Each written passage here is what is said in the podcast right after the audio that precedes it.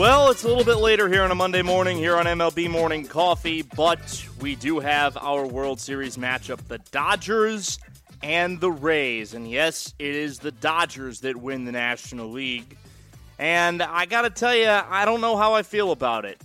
I was really looking forward to a Rays and Braves World Series. I thought that would be a really fun World Series, a matchup between two teams that are very young are very different. The Rays, very dynamic in their pitching. The Braves, very dynamic in their offense. And I have to say that, with the exception of Mookie Betts, the Los Angeles Dodgers have developed internally. You cannot make an argument against that.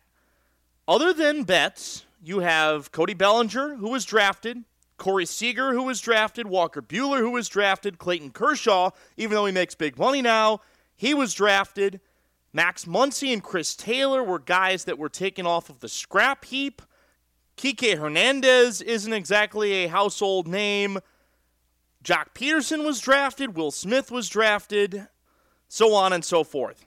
Dodgers beat the Braves 4 3 yesterday, and they go to their third World Series in the last four years. This was a very good baseball game, and I'm going to give you a couple of the highlights because Atlanta really did not have much going on in this game offensively. They only had three hits. So let's go into the top of the first inning. We'll start it off with Marcelo Ozuna, who got the scoring started early for Atlanta. First inning chance here. Grounds the base hit into left field. Acuna heads for the plate, and the Braves waste no time in game seven. RBI single, Marcelo Ozuna. So the Braves get up 1 0 in the first inning off of Tony Gonsolin, and then in the second, it was Dansby Swanson's turn to make an impact. That's the 1 1 fly. Swanson lifts a fly ball to left center field. Pederson going back. Dansby Swanson, upper deck home run. And the Braves lead it 2 0. But then the Dodgers got on the board as with two on, Will Smith comes through with a clutch 2 RBI single. We'll play that highlight for you right now. First one. Smith goes after it and grounds a base hit into center field. Turner's in to score. Muncy's headed for the plate, and Smith has delivered again. A two-run single ties the game.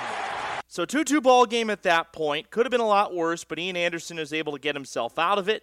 Top four, Austin Riley comes to the plate, and he gives the Braves the lead right back. Into center field. That'll dunk in for base hit for Riley. Bellinger's up with it. Here's his throw home. It's up the line, and Riley's come through to put Atlanta back in front. One thing to note, though, in that inning, and that is that the Braves ran themselves into a double play with Blake Treinen on the hill that more than likely they could have gotten more out of that. Nick Markakis hit into a fielder's choice double play. Justin Turner got Dansby Swanson in a rundown, and then Austin Riley was out trying to go to third on Markakis' grounder. And I think that that, in all reality, had a big impact on the result of the game. However, the Braves did take a 3 to 2 lead into the top of the fifth inning, and then Freddie Freeman stepped to the plate, and once again, Mookie Betts proved that defensively he just continues to make amazing plays. Freddie Freeman lifts this one way up there. It's like Betts didn't see it at first. Now goes back, jumps, and he does it again. Mookie putting his stamp all over the NLCS defensively. So he robs Freddie Freeman of a homer. That would have made it four to two Braves. And automatically, the momentum shifts to the Dodgers in the bottom of the sixth inning Kike Hernandez pinch hits for Joc Pederson. They're squaring up with AJ Minter. It was a left on left matchup, then became a right on left matchup, and Hernandez did this. Hits one in the air, left center field. This game is tied. So his pinch hit homer ties the game at three. Minter is able to get himself through two outs. Chris Martin comes on and he gets Justin Turner to fly out to end the inning. Then we go to the seventh inning.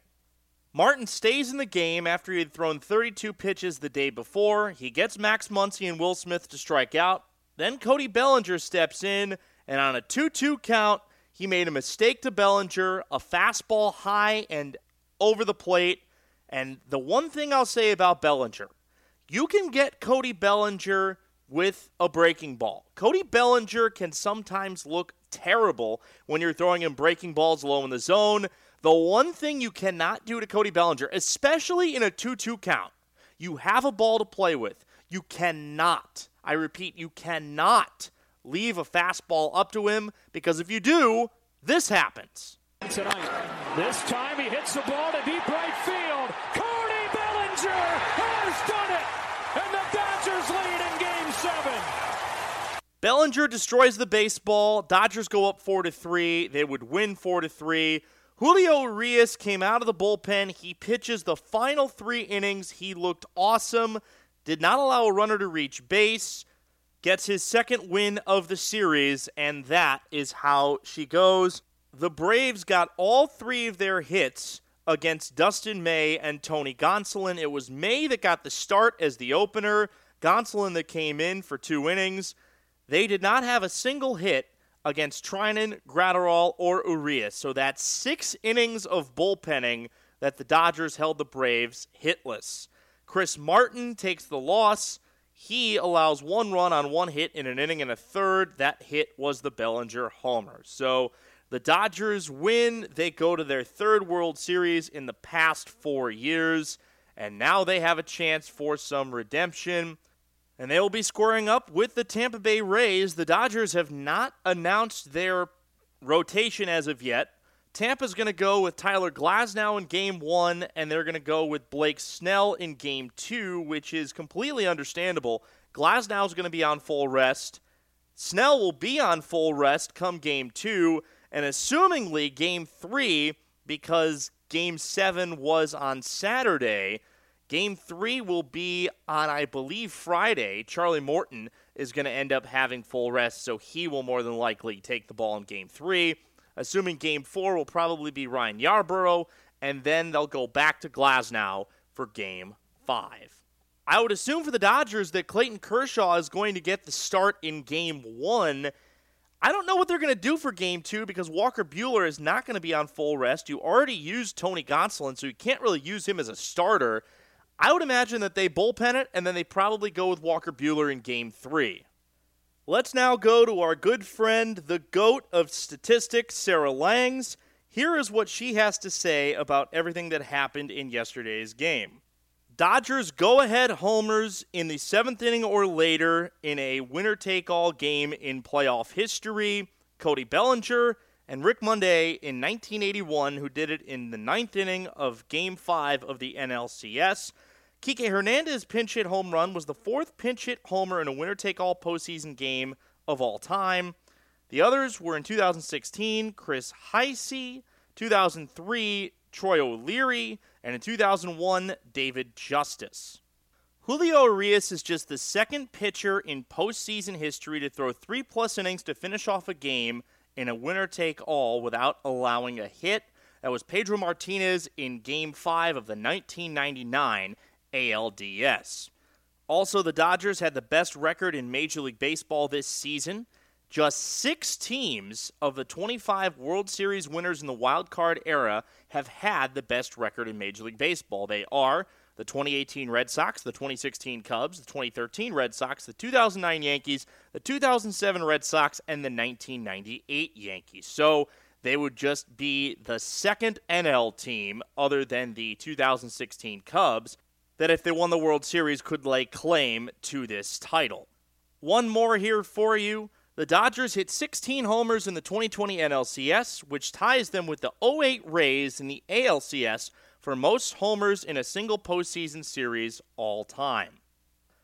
That's it. That's all for this short edition of MLB Morning Coffee. We are going to be taking tomorrow morning off, and then we will be back on Wednesday morning for a recap of game one of the World Series. We'll do it in depth, we'll do it how we've been doing, and I promise no matter who wins, we will do it with enthusiasm because I owe that to you, despite the fact that you probably already know I am rooting for the Tampa Bay Rays.